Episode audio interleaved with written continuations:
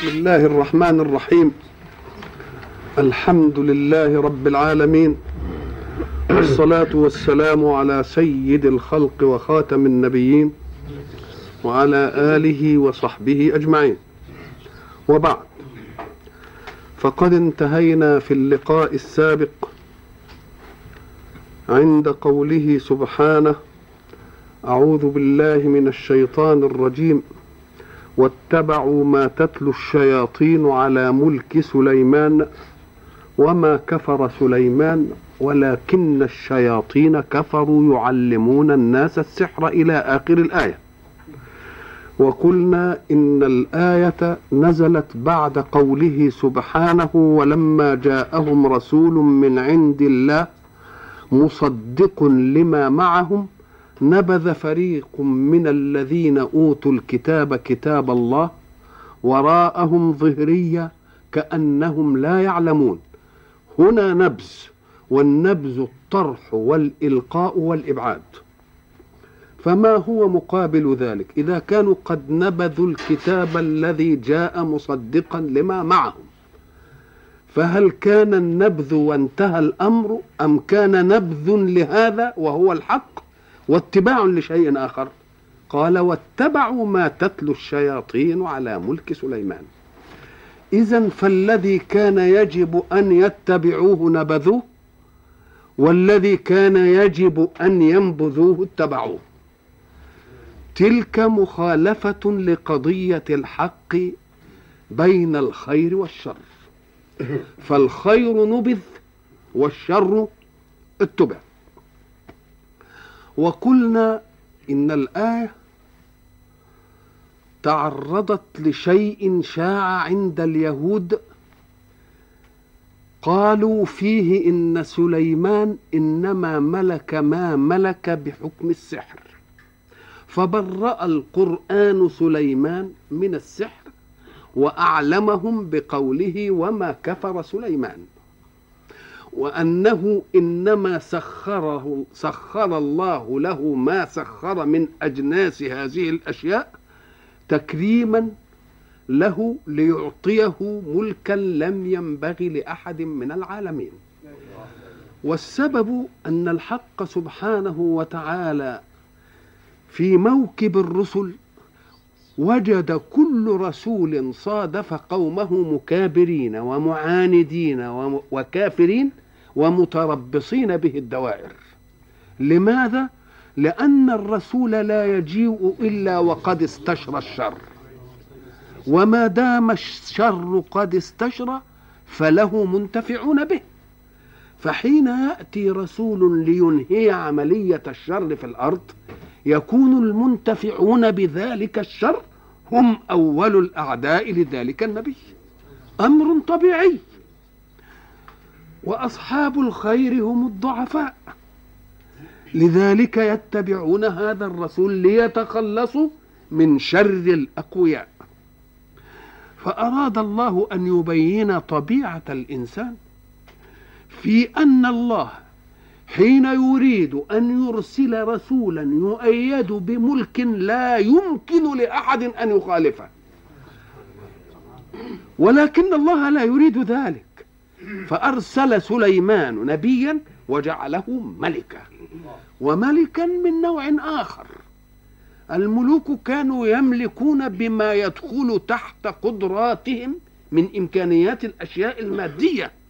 ولكن الله أعطاه ملكا لا ينبغي لأحد من العالمين لأنه سخر له القوى التي لا يمكن أن تسخر لبشر عادي.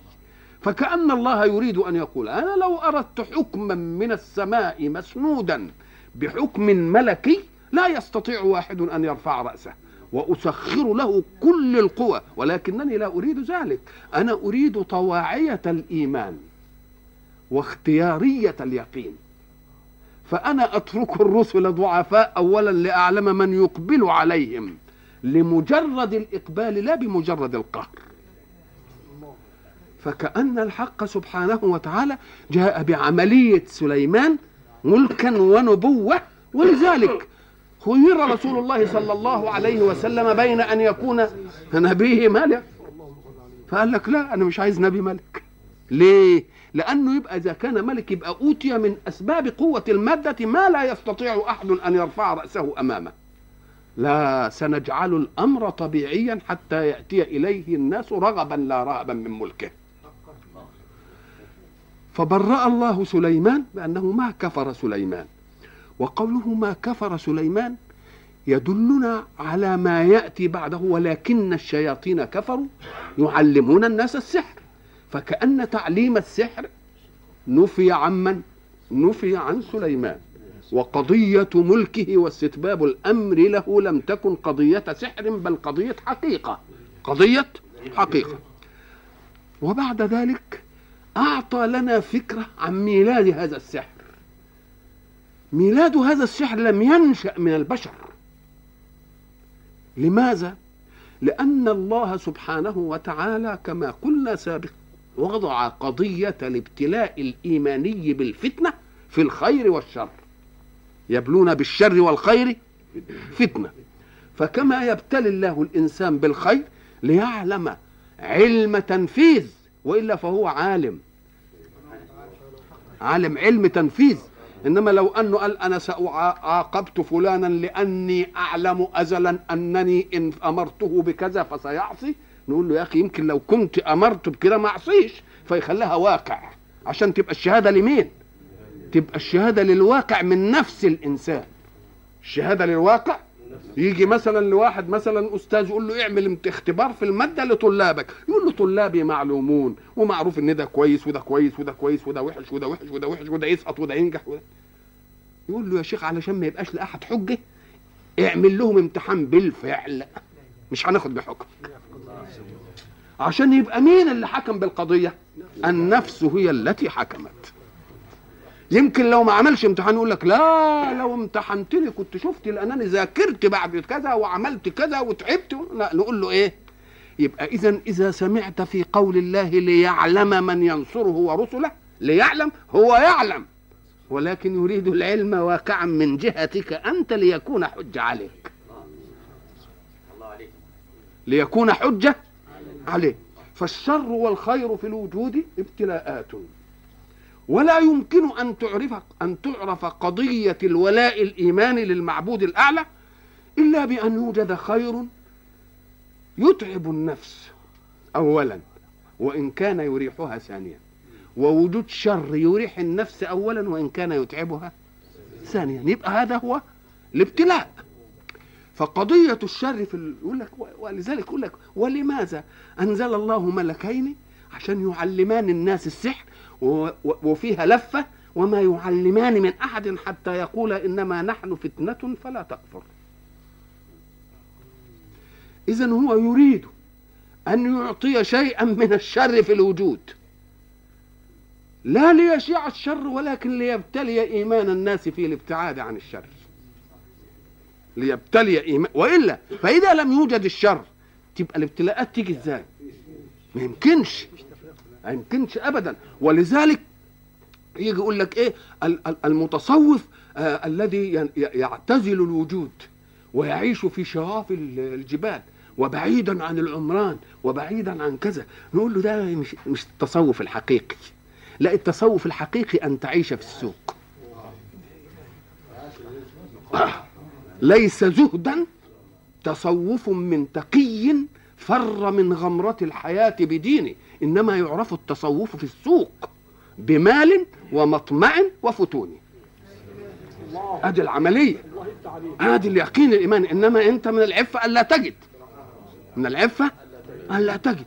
إنما هو يشوف فساد كده ومع ذلك لا يستميله الفساد وهو موجود في الفساد. أدي الكلام. إنما بعيد عن الفساد ده ما يبقى كويس. ولذلك نقول له الذي يأنس من نفسه صلابة الإيمان يبقى ما فيش مانع يعيش دي ليه؟ لأنه سيعطي الدرس القوي للمنحلين أن هناك من اعتصم بدين الله فعصمه الله واستطاع أن يقوى على نفسه رأى. إنما لما يكون كل تقي فر يقوم يقول لك اذا أنا ما دام مضطر للحياة دي ما أقدرش أعمل إلا أعمل إلا كده. نقول له لا في ناس هم عايشون وياك هم ومع ذلك استطاعوا أن يقهروا كل إيه؟ كل شر وكل تحلل. يبقى اذا وجود الشر ده إيه؟ وجود الشر فتنة. ولذلك قلنا في كثير من الآلات التي خلقها الله آه، ما نقولش دي حرام ولا حلال. هي فتنة. السكينة أتقول أهي حلال أم حرام؟ لا. هتستعمل في إيه ها اذا المهم مش هي بقى. المهم استعمالها في إيه؟ يجي واحد يقول لي التلفزيون حلال أم حرام؟ أقول له لا ما تقولش التلفزيون حلال أو حرام هتستعمله في إيه؟ آه اتجاه حركتك فيه هي اللي توصف بأنها حلال أو إيه؟ أو أو حرام. يبقى كل الآلات هكذا. يبقى اذا الشر حينما يوجد إنما وجد ابتلاء والخير حينما يوجد يوجد إيه؟ يوجد ابتلاء. فالحق سبحانه وتعالى لم لم, يرسل رسولا بشر لأنه بشر. وقلنا إن الرسول لابد أن يكون إيه؟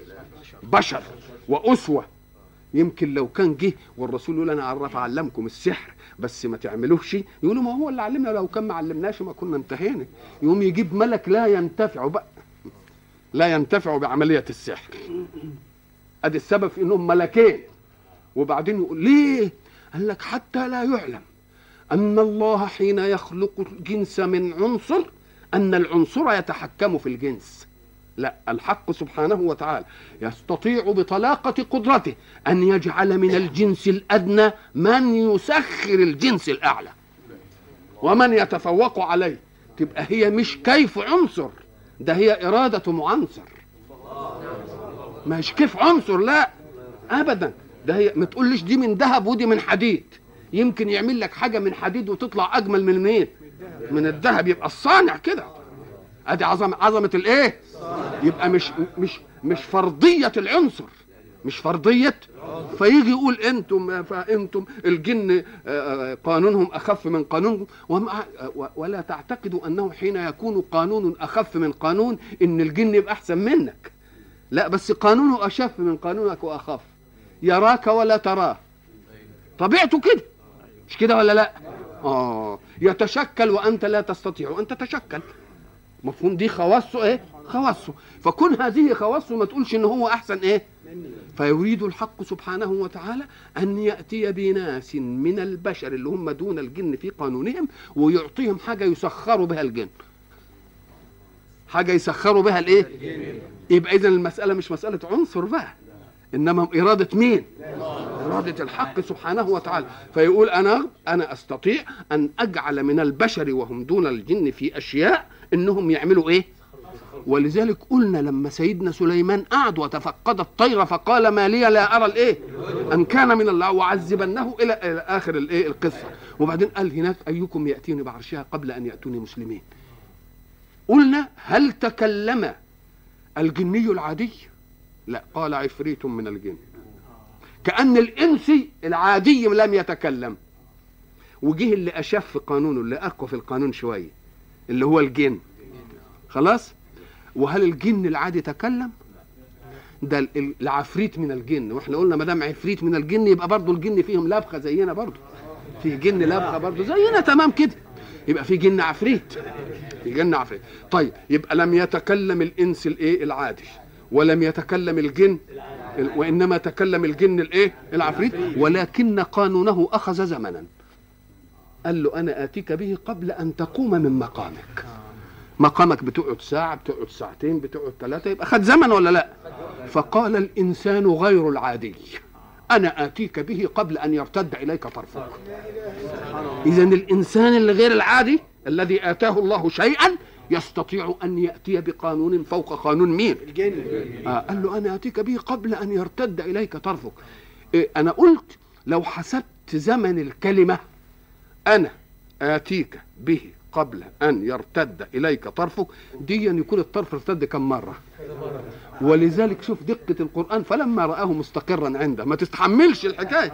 يبقى على ما خلص الكلمة كان إيه؟ موجود كان موجود ضروري. أمال إيه؟ بالك لو لو لم يكن القرآن على هذا الأداء ما كانش يبقى منسجم مع واقع الإيه؟ اذا ما من هذا نعلم أن الله سبحانه وتعالى أرسل الملكين ليعلما البشر شيء يستطيع أنهم يسخروا به مين؟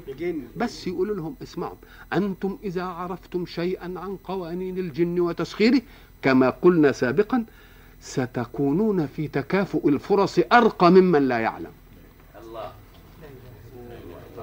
وما دمت أرقى الميزان يختل. وقلنا سابقا أن الذي يحفظ التوازن في المجتمع إنما هو تكافؤ الإيه؟ تكافؤ الفرص. فإذا واحد خد فرصة مش موجودة عند الثاني يختل تكافؤ الفرص وحركة الحياة إيه؟ تفشل. فقال لهم أنتم هيبقى ستصيرون إلى قوة استخدام هي استخدام الجن وبذلك تكون فرصتكم أقوى من فرصة سواكم. هذا يعودكم الطغيان. يجي واحد يقول لا أنا سأخذه ولا أستعمله إلا في كذا. نقول له أنت تقول ذلك وقت تحملك له إنما وقت أدائك لا تضمن نفسك. فمن الخير الا تعلمه وأنا قربت هذه المسألة قلت لولدي يقول لي هات لي إيه؟ مسدس. أؤمن لا آتي له بالمسدس. ليه؟ لأن معاه يمكن يغيظونه بكلمة فينفعل فيضربه بالرصاص. مش كده ولا لا؟ يبقى من الخير إنني إيه؟ ما أجيبش. يقوم هو الواد يقعد يزن وأمه تزن لا هبقى عليه رقيبة وما خليش يستعمله ومش عارف لا. الكلام ده وقت التحمل. إنما وقت الأداء ما نضمنش. اذا فالملائكة جاءوا ليعلموا هذا فتكافؤ الفرص يمتنع. قالوا ما يعلمان من أحد حتى ياتي بالقضية الأساسية. إنما نحن فتنة يعني امتحان قاسي. لأننا سنعطيك سلاحا لا يوجد مع غيرك. وإذا أعطيت سلاحا لا يوجد مع غيرك فتكافؤ الفرص يختل. وإذا اختل تكافؤ الفرص أصبحت أنت لا تستطيع أن تحكم نفسك وقت غضبك. أنت الآن وقت رضا. لا يوجد أحد يغضبك. إنما هب أن أحدا أغضبك فيما بعد. يمكن لعلك تستعمل هذا. وما يعلمان من أحد حتى يقول إنما نحن فتنة إيه؟ فلا تكفر ويتعلمون منهما ما يفرقون به بين المرء وزوجه. هنا الوقفة. يقول لك ما ذنب المرء وزوجه لواحد يقعد يجيب شوية سحر وأشياء من دي ويفسد. إيه ذنبهم بس؟ نقول له الله وما ذنب الضعيف حين يسلط عليه قوي بمسدس معه ليطلق عليه رصاصة فيقتله. طب ما يؤدي بعضه.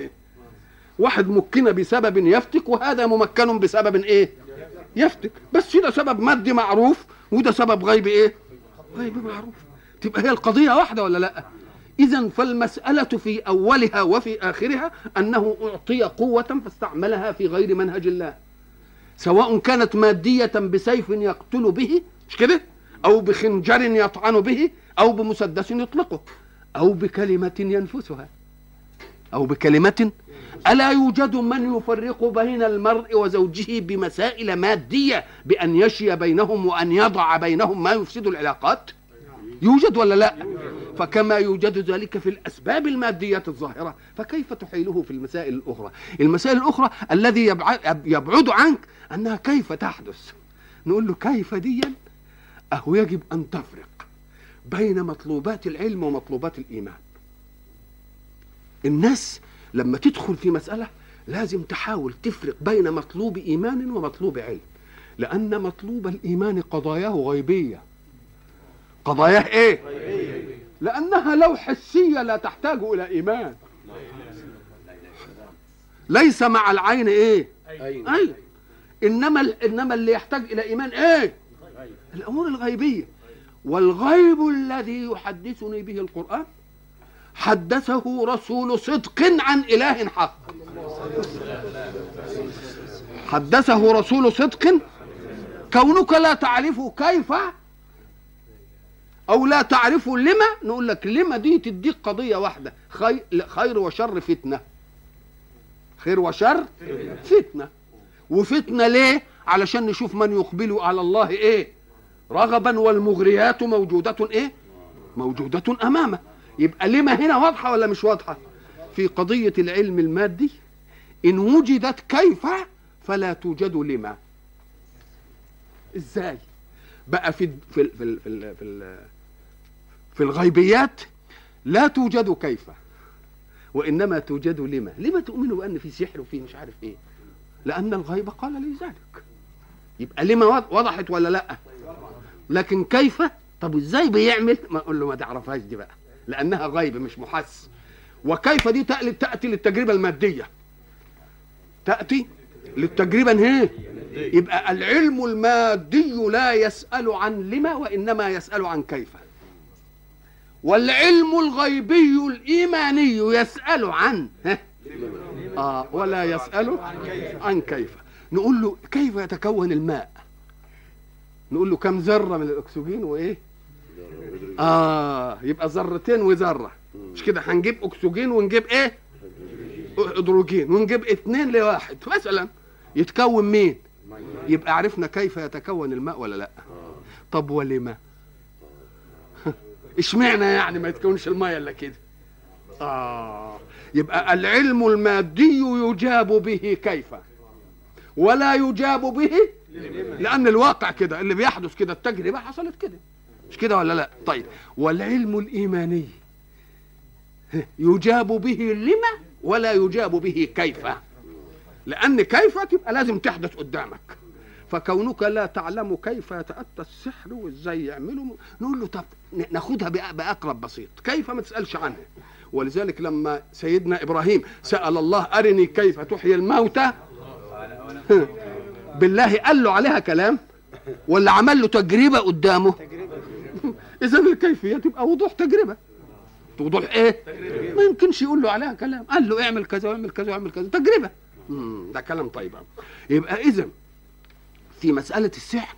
نقول له يا أخي ما دام الشيطان يستطيع أن يتكيف بما شاء. يتكيف حمار يتكيف كلب. وقلنا أن تكيفه بغير ماهيته الحقيقية أمر يأتي لحظة أو خطفا أو مرورا عابرا ما يستقرش. ليه؟ لأنه إذا تشكل بشكل حكمه الشكل. إن تشكل بشيء مادي يبقى الماديات هو يخضع للماديات. إن مسكته كده وخنقته يموت. إن ضربته برصاصة ينقتل. ولذلك هم يعرفوا الحكاية دي. يقوم يبان لك لمحة واحسن تكون عارف القضية تروح إيه. ولذلك قلت لكم إن رسول الله صلى الله عليه وسلم لما تمثل له الشيطان قال لقد هممت أن أربطه بسارية المسجد ليتفرج عليه صبيان المدينة. حين يربطه بسارية المسجد لا يستطيع أن يفك لأن القانون حكمه. مش أنت يا جني؟ أو يا شيطان ارتضيت أن تستعمل نفوذك في قانون تشكلك؟ خلاص تشكلت بإيه؟ بما مادي؟ يبقى لازم تخضع لقانون المادة بقى ما دام حبيتها بقى. وخرجت من هناك يفضل بقى. آه يبقى اذا ما دام بيقدر يتشكل ألا يستطيع أن يتشكل بشكل قرد على وجه المرأة؟ وساعة الراجل ما ينظر لها كده يبقى فيها بشاعة كده ويبقى مش طايقها ويبقى يقدر إذا يستطيع أن يتشكل بأي شيء بالنسبة ل... ساعة بده بده يعمل البغض في في المرأة للرجل. يوم يلاقيها ساعة ما يدخل عليها كده زي ما يكون وحش. يتصور لها كده بأنه وحش. ممكن ولا لا؟ آه يبقى من الايه؟ من الممكن. اذا فالكيفية من الممكن أن إيه؟ أن تقرب، زي مثلا الحسد مقطوع به. يقول لك إيه الحسد ده؟ ما فيش مسائل مادية. ما فيش مسائل مادية تعطي إزاي؟ يقول له يا أخي هو العلم كل ما بيرتقي بيدينا الشيء كلما شف أو كلما لطف عنف. كلما لطف عنف. يعني كلما كان لطيف ودقيق قوي قوي قوي قوي قوي يبقى أعنف. أنا ضربت مثل مرة بأن انسانا بنى بيتا في في في حقل فضاء واسع في الحقل. فمر عليه صديقه وقال له يا أخي ألا تعرف أن هنا ذئاب؟ قل له نعم. قال إذا ضع في, الش... في النوافذ حديدا يمنع حجم الذئب من أن يدخل. فمر عليه واحد تاني قال له إيه ده الحديد ده واسع. ده هنا ثعابين. ماذا يصنع؟ لا يدي آه. اذا كل ما لطف ودق يعوز احتياط أكتر. واحد تاني قال له ده هنا ناموس بقى فاتك ملاريا. الله. طب هب أن الميكروب وصل إلى أقل من الناموس. آه. اذا كل ما أقدرش احتاط منه. يبقى كلما لطف إيه؟ عنف. يبقى العنف مش جاي في جرمية المادة. مش كده؟ إنما جاي في ناقعية التأثير. ولذلك علمونا إن أفتك الأمراض دلوقتي اللي مش... الذي المرض الذي لم يستطيعوا أن يصلوا له إلى ميكروب. دق دقة لدرجة إن إيه؟ مش قادرين يحددوه. مش قادرين يحددوه تعبهم قوي الحكاية دي. اذا كل ما يدق إيه؟ يعني, يعني. مم. طيب تعالى دلوقتي الأشعة اللي بيقولوا عليها أشعة ليزر دلوقتي عايزين يعملوا بها إيه؟ عمليات جراحية بدون دم. ما ما لها جرم؟ آه طب ولماذا تنكر على الحاسد أن يصوب بصره هكذا إلى أي شيء فتطلع منه أشعة؟ أشف وأخف من أشعة ليزر. عشان تفتك بالشيء تيجي تقول طب وإيه ذنب المفتوك به نقول له طب وما ذنب اللي قتل برصاصة مادية قدامك؟ هو يملكها واحد. ما يعدي بعضها تمام. إذا فهذا يملك وسيلة للشر فيستعملها وذلك يملك وسيلة أدق من الشر فيستعملها الله يقول لك إيوه يقول لك لأن لأن كمان إذا قرأت القرآن كل واحد من ممكن يحسد. ولذلك قال لك من شر حاسد مش مطلقا. إذا حسد.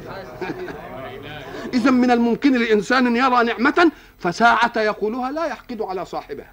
عدم حقده ورضاه على صاحبها يقفل نوافذ الإشعاع منه. راضي. لعل هذه لا تخرج الإشعاعات القاتلة دي لا تخرج إلا في حالة الحقد والغضب. حالة الحقد والغضب اللي بتضغط على الحاجة تقوم بظ الأشياء اللي فيها. فإذا ما قال ما شاء الله لا قوة إلا بالله انتهت المسألة.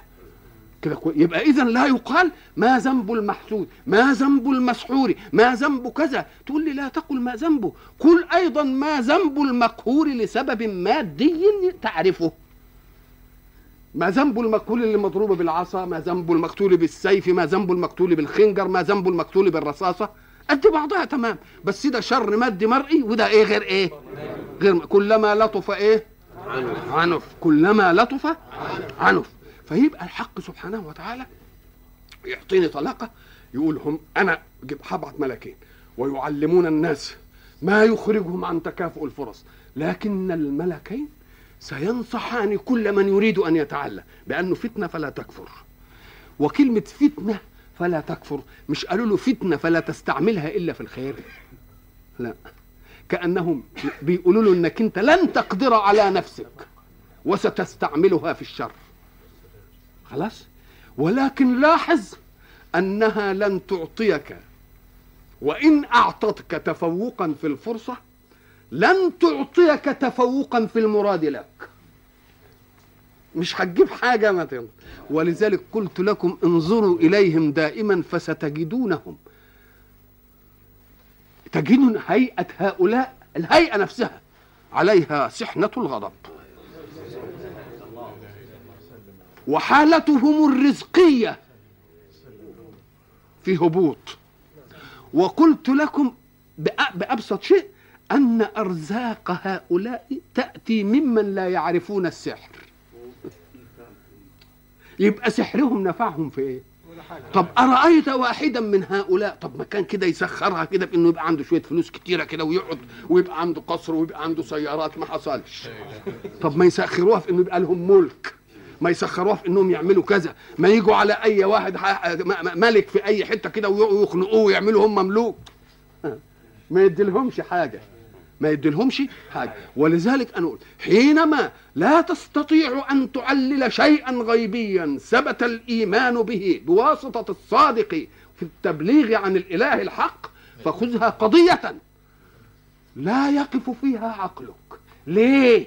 لأن عقلك الذي تريد أن يقف فيها هو الذي آمن بالإله الذي بلغه. لا تناقض عقلك. لا تناقض وما دام الحق قد أثبت لنا أن للجنس الآخر من الشياطين مس يمس الإنسان. لا يقومون إلا كما إيه؟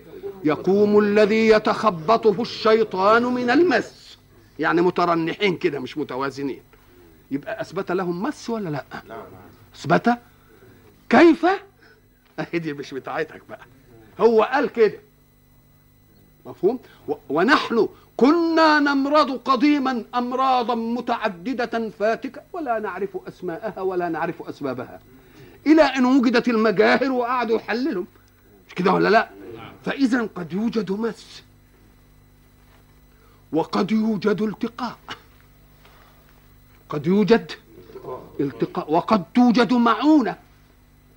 مفهوم؟ التقاء وإن الشياطين لا يوحون إلى أوليائهم. الشياطين لا يوحون إلى إيه؟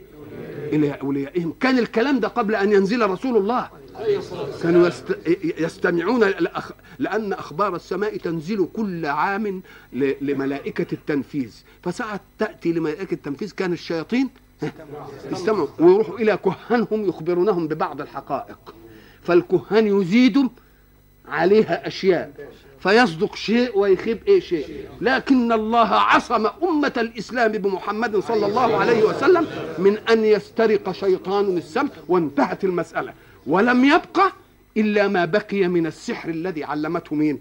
الشيطان ولذلك ما دام التعليم من الملكين إنما نحن فتنة فلا تكفر يبقى كل من يحمله ذهب إلى مين؟ إلى الكفر. اذا لو جاء إنسان وقال لي يا شيخ ده واحد له مسلم وله متدين وبيعمل كذا وبيعمل كذا وبيقول له كذا ما هم أصلهم هم اللي كفروا. لما يقول لك واحد واحد عمل كذا ويقول له صح وماله. هو إحنا قلنا المؤمنين اللي عملوه؟ ما هي رساله مين؟ رسالة الشياطين وابقاه أبقاها الله إيه؟ فتنة في الأرض. إلا أن الله يريد أن يعصم المؤمن. فيقول له إياك. أن تحدثك نفسك وتقول إيه؟ ليه انخلق ده يقول لك أنا خلقت الخير والشر إيه؟ فتنة. أدي أول إيه؟ أول قضية. ولا تعتقد أنهم بتعلمهم ذلك يضرون أحدا إلا إن كان الله قد أذن. إلا وما هم بضارين به من أحد إلا بإيه؟ يبقى اذا طلاقة القدرة أعطت الطلقة وهي توقف الطلقة. الله. أعطت الطلقة وتوقف الإيه؟ وتوقف الطلقة. ولذلك ربنا علمنا إننا نستعيذ من هؤلاء ومن هؤلاء به هو. سبحان الله به؟ ولذلك لما تيجي الحالة زي دي وما هم بضارين به من أحد إلا بإيه؟ باذن الله بإذن الله. اللهم إنك أردت فعلمت. مش كده؟ ولكنك احتفظت بالإذن في الضرر لك. فأسألك بما احتفظت به. أن تكفيني شر ما علمته. مفهوم؟ يبقى إيه؟ أنت يا ربي عملت العملية دي ابتلاء. ولكنك احتفظت بشيء هو أن لا يضر السبب بذاته. لأنه لو أضر بذاته لكان كل ما صنعوا ضر. ولكنه جعله برضه لمين؟ للإذن. فهب أنهم فعلوا ولم يضر. فقد باءوا بوزر نيتهم في الفعل. والله أنجى بإذنه. يبقى الذي فعله الله أنه علم للابتلاء. والذي احتفظ به. أن الضرر لا يكون إلا بالإذن. فإذا ما أردت لمسحور أو محسود أو إلى آخره تتجه له بإيه؟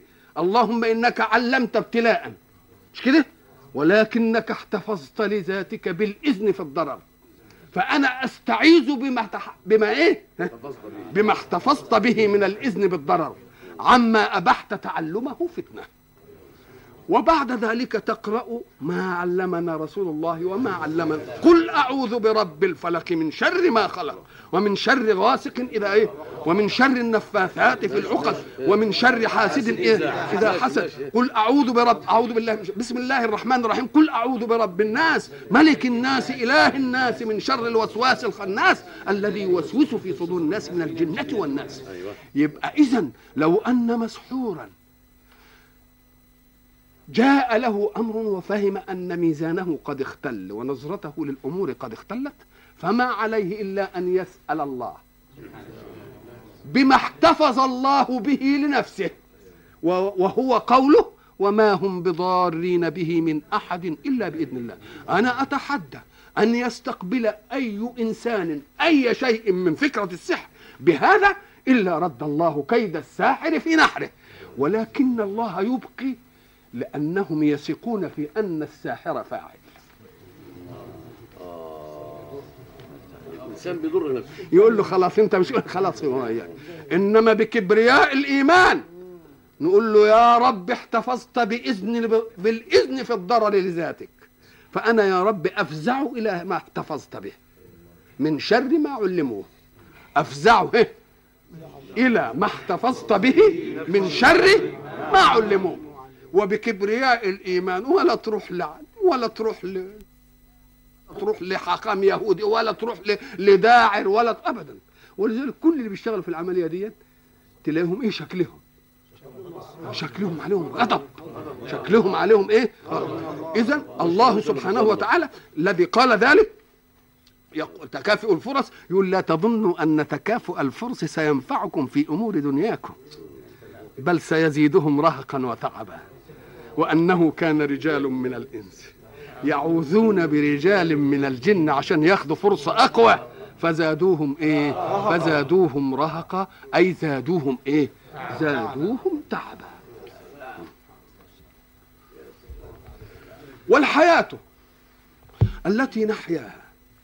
لو أن العقل وقف على سر كل شيء فيها لما كانت أهلا أن تنسب لصنعة الله.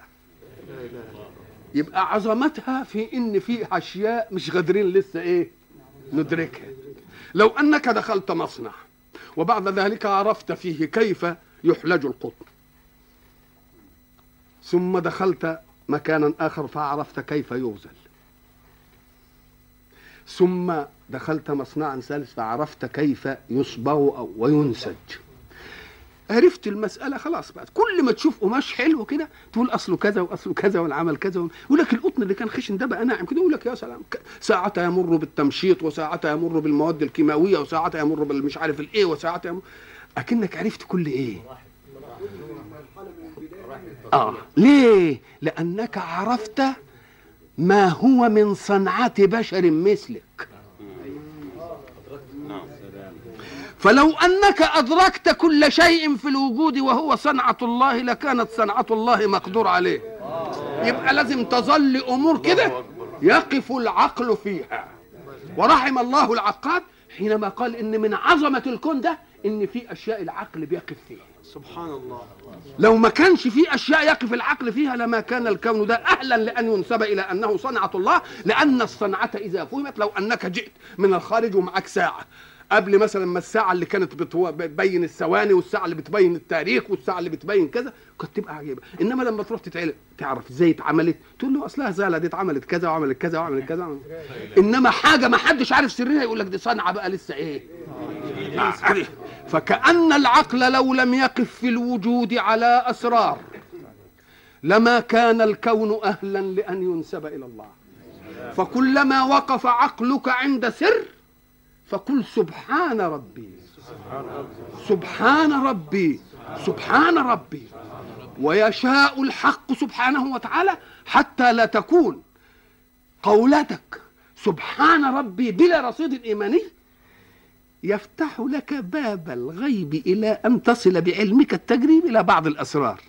فتقول الذي قلت فيه سبحان. إيمان؟ أصبحت أقول فيه سبحان عيان. الله يفتح عليك. فإذا ما حدث ذلك يبقى كل شيء يدار عنك بعدين تقول له لا هيجي له برضه تقول سبحان عيان. أدي معنى قوله سنريهم آياتنا في الآفاق وفي أنفسهم حتى يتبين لهم أنه الإيه؟ أنه الحق. يبقى اذا إياك أن تؤخذ حينما يقول لك حسد. نقول له أيوه يا أخي حسد. في إيه يعني؟ ما يجراش حاجة ابدا. ما ذنب المحسود؟ برضه تقول له تقول له طب وما ذنب المقتول بالسيف؟ طب ما هو ده سيف أهو. قد بعضها. إيه يعني؟ واحد اداله ربنا حاجة فاستعملها في الضرر.